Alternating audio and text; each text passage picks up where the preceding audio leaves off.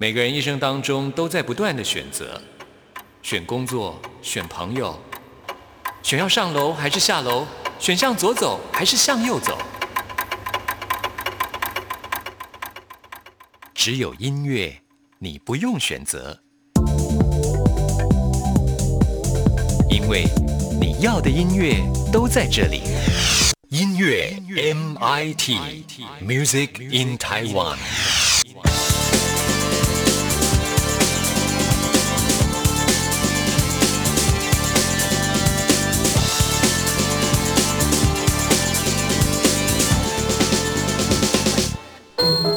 来自星星的音符。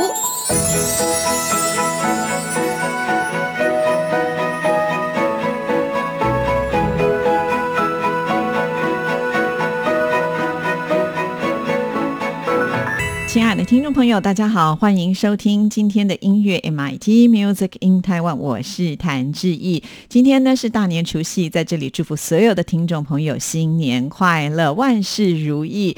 那在今天的节目，我们要来进行的就是来自星星的音符，为听众朋友邀请到的就是刘奥音乐家史雅罗老师。老师您好，各位听众朋友大家好，新年快乐！祝大家今年扭转乾坤哦。这个受到疫情的影响，大家一定很辛苦吧？对，不过呢，我觉得过完年之后就是新希望的开始啊。是是。好，那在我们今天为听众朋友来介绍的来自星星的音符，就是透过星座认识音乐家，还有他的作品啊。那今天呢是二月十一号，刚好呢是现在的水瓶座，对不对？对，是是。那水瓶座有什么样的特征？还有他的出生日期是在哪里呢？呃，水瓶座呢是属于呃风象的星座哦，他的出生的时间是在一月二十号。到二月十九号，也就是我们刚好要过农历新年的这个期间呢，都是水瓶座哦。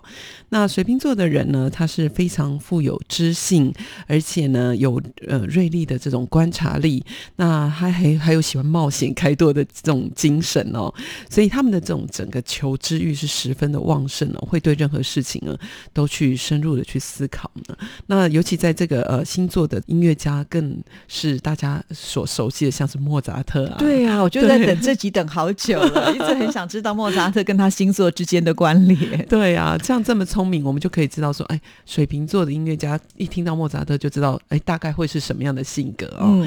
那呃，莫扎特呢，呃，他其实就是呃。一七五六年诞生的哦，但他的生命很短暂哦，就只有呃短短的几年的时间。他是一七九一年就过世了哦。那从诞生的那一刻起哦，他就整个沉浸在这个音乐声中哦。他的父亲呢，雷欧普呢是奥地利萨尔兹堡的一个小提琴家跟作曲家，那同时呢也是音乐老师。那整个白天呢，其实莫扎特都会在呃家里哦听见这种呃雷欧普他教琴的这个声音哦。那他。七岁的时候呢，呃，他的呃安娜哦，就是他的呃姐姐呢，就开开始跟着父亲学钢琴哦，那极具潜力，就日夜的不断练习啊，就让这个莫扎特呢就迷上了他姐姐所弹奏的那些简单的曲子哦，那他有时候就会去呃哼唱哦，跟着哼唱，那甚至会坐在家里呃的大键琴。呃，前面哦，就模仿他姐姐弹琴起来哈。那 l e o 呢，很快就发现这个儿子他实在是有点天赋异禀哦。那以三岁的小孩子来说，他对乐曲的这种呃记忆力哦，实在是非常惊人哦。尤其是他的音感是绝对音感嘛。那重点是那时候呢，没有人教过他。那他就可以跟着这个呃听到的东西弹奏出来，这真的是天才儿童了。对，那莫扎特的父亲雷欧普他完全看出这种呃惊人的专注力哦，源自于哪里来哈？当然就是他自己的基因嘛啊。那莫扎特对音乐的热爱哦，让这个雷欧普拿乐谱来要这个莫扎特挑战。而且这些乐谱都非常艰深，很难哦。结果这个莫扎特看到这个乐谱的时候，他眼睛突然就发亮起来，他觉得哇，这个他很有兴趣这样子。那如果是很难以驾驭的新曲目呢？呃，莫扎特就会日以继夜的去钻研哦。过不了多久，那他就可以开始自己弹奏自如，他就是可以无师自通这样子。对，在每个夜晚的时候呢，那父母的甚至都还要逼这个水瓶座的莫扎特说：“你不要再练了，你赶快去上床。”啊睡觉啊，那我今天要介绍的这一首曲子叫做《小星星变奏曲》，大家都很熟。那为什么会选这一首曲子？是因为啊，这首曲子是十二首的变奏曲，它其实是从法国著名的一首呃曲子哦，相送里面哦，叫《妈妈，请你听我说》。所以其实是并没有这个小星星变奏曲，这是后来填词了以后才变成各国的这个语言，然后变成传唱的一首曲子这样子。那其实这首曲子原本是要呃做给他在法国的时候，那有一个法国的女孩子的学生要来做练习使用的，所以他就想说，哎，这个旋律很不错，他就把这个嗯我们听到的哆哆嗦嗦啦啦嗦，就把它变成不断的在改编，对，不断的变成就是很好听的一个呃变奏。曲这样子，那十二守着这个呃变奏曲当中啊，每一个那个乐段的音群跟音型都做了很适度的改变哦，它变化了节奏、旋律，那也变化了和声，乐曲听起来是非常活泼而且充满跳跃感的哦。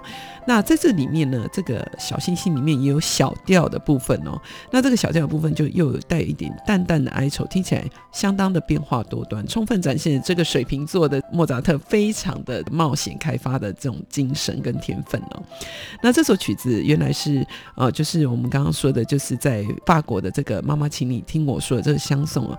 这个歌词开头就是啊，妈妈，我要你听我说我的苦恼哦。这首现在听起来就是充满那种童趣的那种歌谣哦，在当年完全是一首家喻户晓的告白歌曲哦。是，那这主要是说一位年轻女孩子她爱上了某位男孩，而且呢打算向自己的母亲坦白诉说这段恋情的这种忐忑不安的心情，而且呢，呃，流传在我们心中的这个儿歌哦，这我们听到的就只是只有满天都是小星星这种感觉。所以呢，呃，这首曲子呢是让这个水瓶座的人哦，充分展现了颇富知性，而且具有这种锐利的观察力哦，并且呢，富有这种冒险开拓的精神。他们的求知欲就十分旺盛，会对任何事物呢都深入去思考，而且呢，对于社会种种的不平等及矛盾的现象呢，也会有这种不平衡的之心哦。所以逐渐的就会有反体制思想的这种产生。所以这个通常有人就会感觉说，水瓶座人啊，容易呢。比较会有一些特异的行为，这样。嗯，对。其实呢，说到《小星星变奏曲》这首曲子呢，呃，我觉得听起来好像是童谣，很简单。那事实上，它在不断的变奏当中，它是非常高难度的一种演奏的技巧，会慢慢的呈现出来。是，我觉得这也是莫扎特他最厉害的地方。对。那还有很多的变奏曲，其实有时候变到后来，你可能听不出原来的感觉。但是我觉得这首曲子，你会一直感觉得到那个主旋律它是存在的。即便就像老师刚才提到了，它可能变了小调，可是呢，你还是可以找。得到原来那种雏形，是，这我觉得也是呢，就是莫扎特他最厉害的地方。是啊，好，那我们赶紧就来听这首《小星星变奏曲》。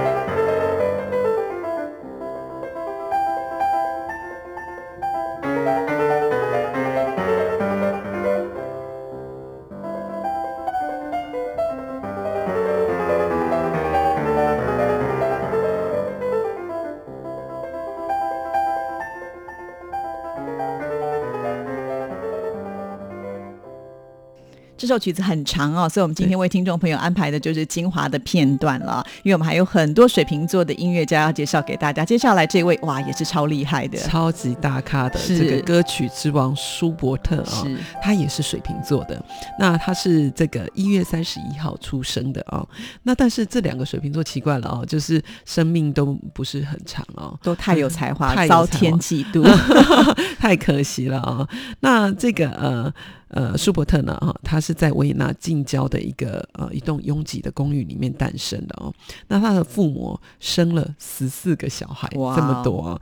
那但是仅有五位存活下来，因为当时的这个医疗设备这个都不是很好。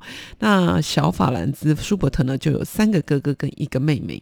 舒伯特的父亲呢，他经营过小学，那他的住家公寓呢，就是呃在房间里面就充当这样子的一个教室哦，在这样拮据的环境当中哦，居然可以招收附近你知道有多少个吗？三百多个儿童哎，那么小，然后挤 挤这么多的小朋友，这个等于算是补习班来着哈。尽管当时的这个私人学校没有操场，没有营养午餐哦，但音乐却是维也纳小学的一些基础。的课程哦，那因此舒伯特就最早的音乐启蒙是来自于父亲。那一八零八年的时候，维也纳皇家教堂暨神学院就招考这个唱诗班的团员，也就是这个维也纳少年合唱团的这个前身哦。十一岁的舒伯特就拥有这种很极佳的歌声，就成为这个唯二的，就是其中两位录取的学生。那水瓶座的舒伯特在入学以后啊。他一样哦，在音乐的表现上十分的惊人哦。那风琴老师也赞叹他是这个呃上帝的得意门生哦，呃，当时呢音乐总监就是赫赫有名的萨利耶里，那萨利耶里呢就是谁呢？就是很讨厌莫扎特的那一个。我们在剧中看到这个阿玛迪斯，几乎就是被萨利耶里陷害。不过这没有考据了啊。那这个萨利耶里就曾经教过呃像是贝多芬呐啊，还有就是舒伯特这样名家的老师。是，那即使他已经年迈不再教授学生哦，但仍然。破例哦，亲自指点这个舒伯特哦，在四年以后哈，这个青春期的舒伯特就突然变身了。那但是他因为这个成绩很优异哦，他可以就继续在这个神学院就读。但是自从舒伯特把这个写功课的时间都拿来作曲，然后课业分数就一落千丈以后啊，导致一年后他这个失去这奖学金，他没有钱，他就没有办法读。我们都说这个舒伯特是穷小子啊，嗯，他从小就嗯没有这个呃很家境很优渥。听说他连作曲的纸都没有。如果说他有那些纸，他可能会做更多的音乐。是他已经是歌曲之王，你看他。他诞生的时间几乎是没几分钟就一首哦，真的。对，那这个呃舒伯特笔下的歌曲哦，大概可以分成两大类，一是那个反复歌，就一直用同一个曲调，一直唱出不同的歌词这样子。那像是甜美可爱的这个野玫瑰，对啊，它就是这样子的，好像是当时的一个流行的歌曲一样。那另一种形态就是今天要介绍充满戏剧改编的一个，像是《魔王》这首曲子啊。那这首乐曲是比较属于。这种叙事曲的风格，它就是根据这种诗词哦而谱写的这个旋律。那水瓶座的舒伯特都是能够在短短一生中写了六百多首的这种歌曲哦，他靠的正是就是下笔很神速哦。光是一八一五年，他诞生的超过两百首乐曲这么多诶，而且呢，最高纪录在七月七日这一天。一天完成五首歌曲，这样子 真的是超级单身，随时呼吸都在创作的感觉。是。那舒伯特的同学呢？嗯，就回忆到舒伯特作曲的时候，其实很少去弹钢琴，就不会用弹钢琴来作曲。他认为呢，用钢琴创作会混淆他的这个思绪哦。那通常舒伯特就是总是就是安静的坐在一群这个他的朋友都喋喋不休的这个旁边啊，大家都一直吵一直吵，他就手里就拿着空白的这个无线谱纸哦，然后眼睛就呃凝视着这个桌旁的那种诗集，然后他还会咬笔尖，然 后他就咬着笔尖，然后手指呢就轻轻敲着这桌面哦。就这样子哦，他就轻轻松松就谱出一首又一首的这种绝妙的好曲。所以这些旋律、这些音符，通通都在他脑海当中。是，对他不用任何的乐器的辅助就能够创作，真的太厉害。对。那在水瓶座这个舒伯特心中哦，朋友就是穷困的时期精神的寄托嘛。舒伯特当时为了改善经济的状况的时候，他曾经申请到匈牙利某一个宫廷乐团啊，就被驳回。那那时候这一位好朋友叫肖伯呢，就表明就愿意帮助他。那舒伯特离开了学校以后，就搬到肖伯的家里面来住。那他住在萧伯的这里，可说是他一生当中最快乐的时光哦。那自从十九岁搬到萧伯家以后，曾经。跟这个朋友厮混哦，不过舒伯特最好的朋友肖伯在舒伯特党里面哦，就掀起这个很大的争议。而且呢，这位纨绔弟子啊，就是从害羞内向的舒伯特哦哦，就去指引他如何寻欢作乐，所以大家对这个修本不喜欢他，就有点把他排挤这样子。刚好呢，他跟这种舒伯特的这个比较不会那么开放的一个性格哦，就形成一种互补的关系。那当时就是把他们称作为两个人称作。Schubert 这样子是好。那今天要介绍这个魔王，其实它是有唱词的嘛，哈。对。刚才我们听的小星星变奏曲算是妈妈，请听我说。那这首魔王其实跟爸爸有关系，对不对？对。就是爸爸好像就是照顾这个小孩，因为小孩生病了嘛，然后爸爸呢就抱着这个小孩在怀里面，然后又要安慰小孩，又很担心，就说他的生命即将就要离世去。所以我觉得，哎，我们的第一首跟第二首还有这种连贯性的感觉。是啊，像这个呃魔王就是。是制造了出这种爸爸带小孩在黑夜荒野中狂奔的这种呃惊惧感哦，嗯，那音乐是非常的激动哦，从头到尾都没有松懈过，那表现出这种小孩惊恐的这种高音啊，爸爸焦虑的低音啊，魔王致命的弱音啊，舒伯特真的把这种角色设计相当的好哦，但是需要表演者超高的技巧来诠释。对，那其实魔王呢？等于说是这个欧洲恐怖版的背后灵故事啊啊！那风象的水瓶座的人也具有这种善变的特质，他有时候很活泼，那很有表白力、风趣，而且很迷人。那有时候你会感觉他们很抑郁啊，无动于衷的这种表情哦，而而且显得有点懒散哦。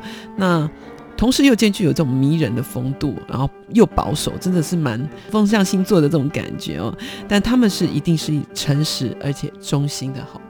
真的，嗯，好，那我们现在就来听舒伯特的这首《魔王》。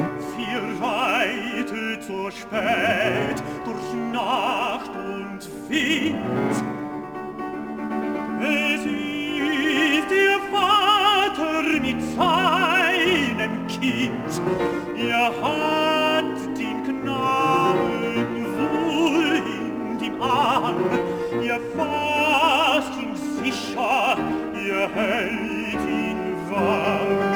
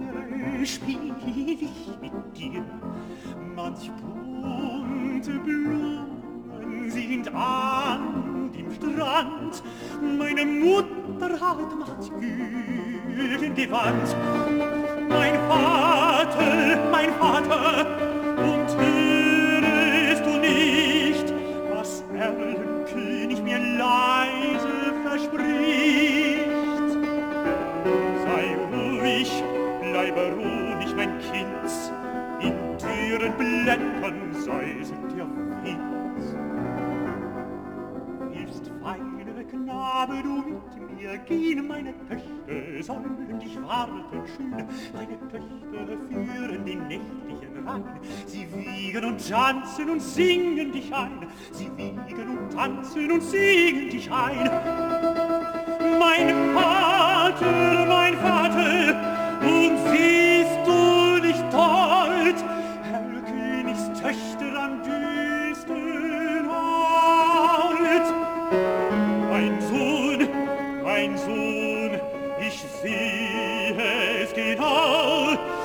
scheinen die alten Weiden so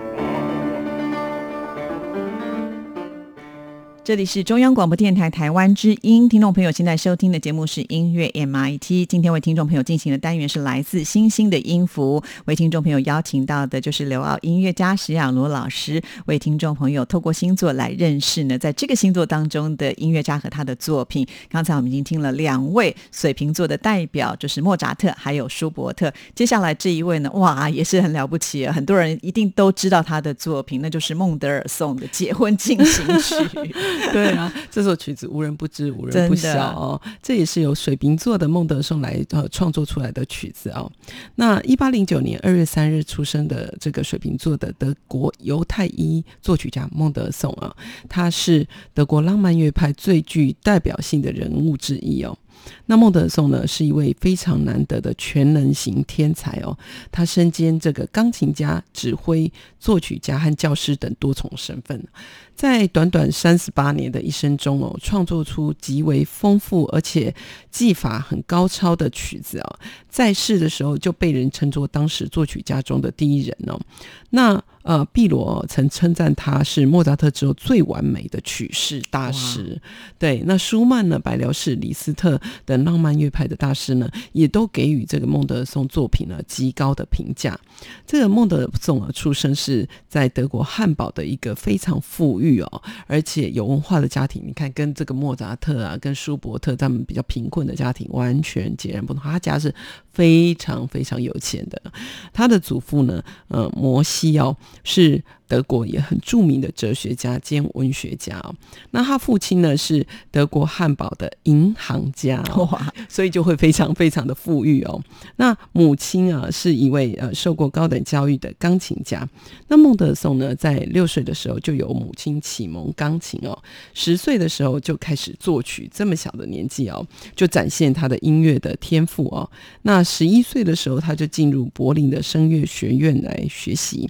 十二岁的时候，他就认识了七十二岁的德国大文豪歌德哦。嗯，那从此以后，两人就成了这个忘年之交哦。孟德颂呢，跟歌德的友谊呢，也加深了孟德颂对古典文学的一个感受哦。因此，这个古典文学也在孟德松的作品当中呢，有着很重大的影响。孟德松呢，在十六岁的时候就完成这个弦乐八重奏啊。那像是呃，他是受到这个歌德《浮士德》这个诗句的启发哦。这部作品呢，当然也被视为孟德松第一首完全成熟的作品。那我们今天要欣赏的是《结婚进行曲》嘛？它是那时候当时。孟德松只有十七岁的时候，他就做了《结婚进行曲》，而且是在相当著名的《仲夏夜之梦》的这个序曲里面哦。《仲夏夜之梦》的序曲是浪漫主义作曲家描绘这种神话仙境哦。而且呢，呃，就是独创了无言歌的这种钢琴曲题材，对于标题音乐和钢琴艺术的这个发展都有着巨大的启示和价值。那他的审美趣味跟创作天才哦，就深刻的影响到后来的浪漫乐派的呃音乐。呃，这个《仲夏夜之梦》的作品是呃当时哦。普鲁士国王威廉士呃委托来创作的那著名的这个结婚进行曲呢，就是《仲夏夜之梦》当中的第五幕开头，恋人们结婚的这个场面。那水瓶座呢，他有天生的理性哦，能够理解人哦内心的本性，同时呢，拥有高度的容忍力哦。性格呢，心态通常是均衡而且很健康的。他们喜欢研究一切新的事物哦，而且能够接受新的发现。水瓶座其实有很多的天才发明家哦，科学家也有很多的人类行为的研究者哦，像是水瓶座的孟德松哦，在担任指挥期间，为了让乐团。成员看清楚自己的手势哦，他就拿了一根包裹着皮革哦的金鱼骨头上台指挥。结果演出的效果出奇的好，那经过改造了以后，就变成现在所有指挥家们手中的指挥棒哦。所以他是指挥棒的由来，对，是发明家，好厉害哦！对对，所以我觉得水瓶座的这些音乐家，呃，刚才我们介绍这三位都有那一种，就是好像不会被框架给框住的感觉，对不对？他们就是有很多面相。也可以很理性，也可以很感性。不过呢，我觉得很遗憾，这我们刚才介绍的这三位音乐家都只有活了三十几岁而已。是啊，我觉得真的是英年早逝。对，天才好像命运都不会有很好的感觉，太可惜了。好，那我们现在就来听这首《结婚进行曲》。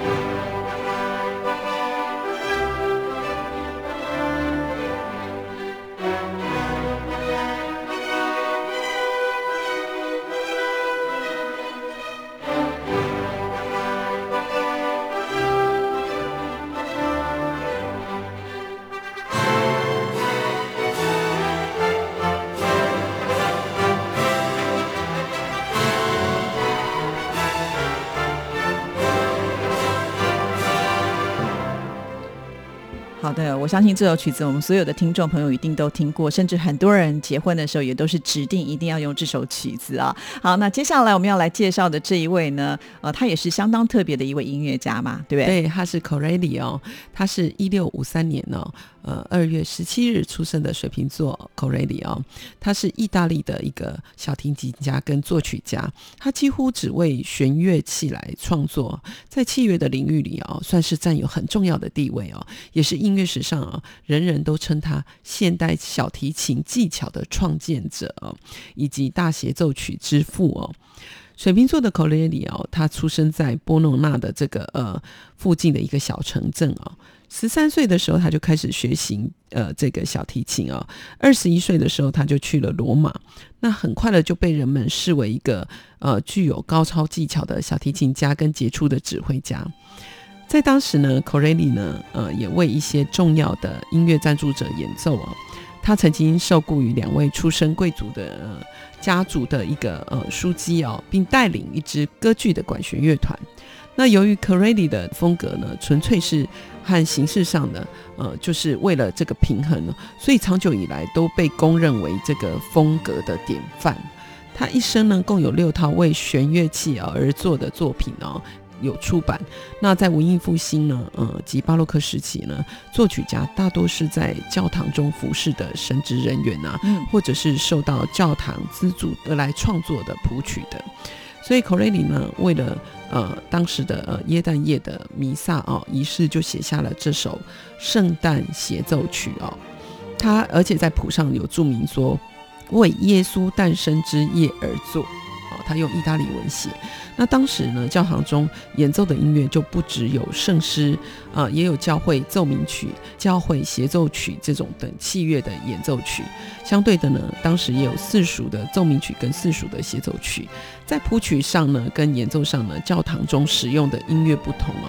那水瓶座的人呢，崇尚自由，也充满人道精神。兴趣呢非常广泛，创意也十足。他们乐于呢发掘真相，有前瞻性哦，而且呢，呃，拥有理性的智慧。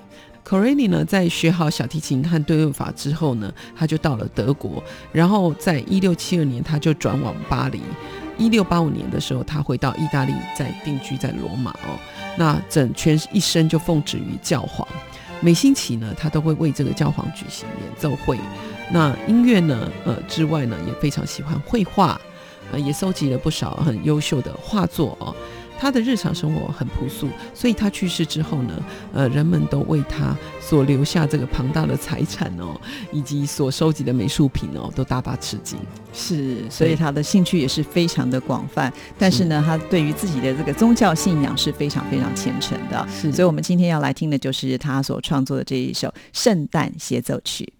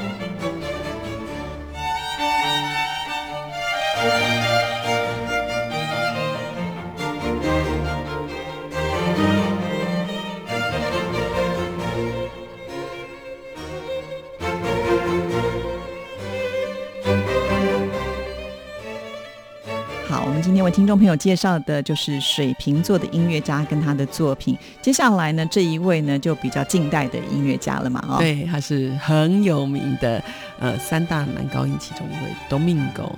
哦，我先说我在维也纳的事情，我巧遇 Domingo，是，嗯，那是你知道在维也纳歌剧院哦，是维也纳的一区的这个地方，我们学校也在一区里面。那我要为了要去上课，那那个街道里面呢，在歌剧院旁边有一个很小的一个马路，我就在那个马路等红绿灯。你知道那个小道只有五步就可以过的那个马路，我站在那边，我就闻到一个很香的香水的味道，然后我就想说谁呀这么香？然后感觉旁边有一个庞然大物，就是好像很壮站在我旁边，就我就脸往上一看啊，我就。哇，这个是 Domingo 哎，然后我超级惊讶的，嗯，然后穿的非常的帅气英挺，然后身材魁梧健壮。你知道 Domingo 在年轻时期简直是非常帅，对俊男呢。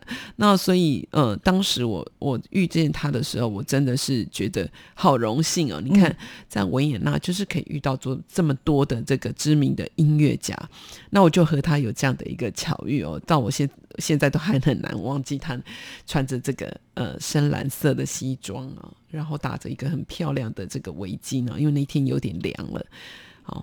非常帅气，是。那 Domingo 是在呃一月二十一日出生，也就是接近摩羯座，所以你看到他的外形，你会觉得非常的稳重啊。呃，Domingo 是一月二十一号出生的，这个水瓶座接近摩羯座的这个呃音乐家哦，他是歌歌唱家，他算是二十世纪呃后半叶的一个世界呃三大男高音之一哦，他以响亮清晰。而且强而有力的这种嗓音哦，闻名于世。那除了演唱之外，Domingo 近年呢开始接触指挥和歌剧院的工作。呃，现在是呃美国华盛顿国家歌剧院的一面的总监哦。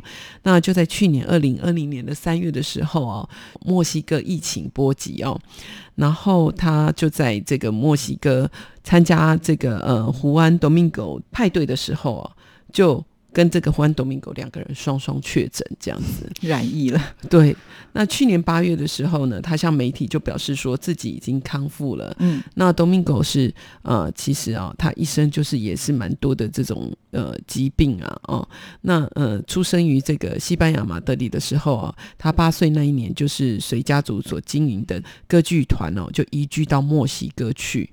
那之后呢，他就就读这个墨西哥的国立音乐学院。那有一次，在一九八五年九月十九日的墨西哥城的大地震中哦，Domingo 的家族和多位亲人就不幸罹难哦。呃，Domingo 当时呢也亲身就投入这个救灾工作哦。那他在呃世界上最负盛名的歌剧院定期演出意大利语、法语、德语。西班牙语、英语和俄语哦，所以他精通各国的语言哦。那而且在各国的语言的演唱当中，都受到很巨大的成功。呃，尤其是在拉丁和流行音乐流派这里面哦，他也是获得大家很，你知道吗？听到他唱这种情歌的时候，你真的会觉得耳朵怀孕。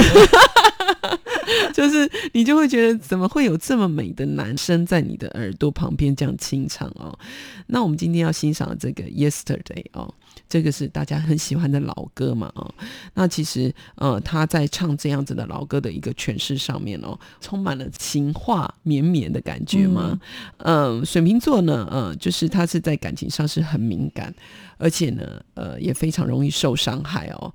虽然呢，他会很公然的生气，但是很快就会平息，他不会，呃，就是怀恨很久。但是和水瓶座的人相处呢，呃，你就会理解到水瓶座的人他们其实有很活泼的心智，还有非凡出众的这种判断力跟锐利的这种观察力哦。对于细节分析的能力也很强，所以通常在别人想到之前呢，他们就已经，你知道，我们都说水瓶座是很聪明的小孩，跟双子座一样哦。由这个 Domingo 来演唱这种英文老歌哦，你就会整个感觉哈，散发这种嗯魅力无穷的感受。对，因为这首曲子我相信所有的听众朋友都很熟，但是我觉。觉得今天听这个版本，你会觉得有截然不同的味道。可是你会觉得说，哦，原来用这样子的一种比较属于声乐式的唱法，然后呢，又把流行音乐的精神给带出来。所以我觉得 Domingo 他最厉害的就是他其实基本上是一个跨界，是一个融合的音乐家对。什么样的曲子交到他的手上之后，他就会有很鲜明自己个人的特色。对，嗯，好，那今天非常的谢谢施雅茹老师到我们节目当中来，呃，带来了这么多位水瓶座的音乐家们他们的精彩的作品，谢谢施老师，谢。谢志毅。那我们今天的节目呢，也要在 Domingo 的歌声当中跟您说声再见了，祝福您，拜拜。Yesterday,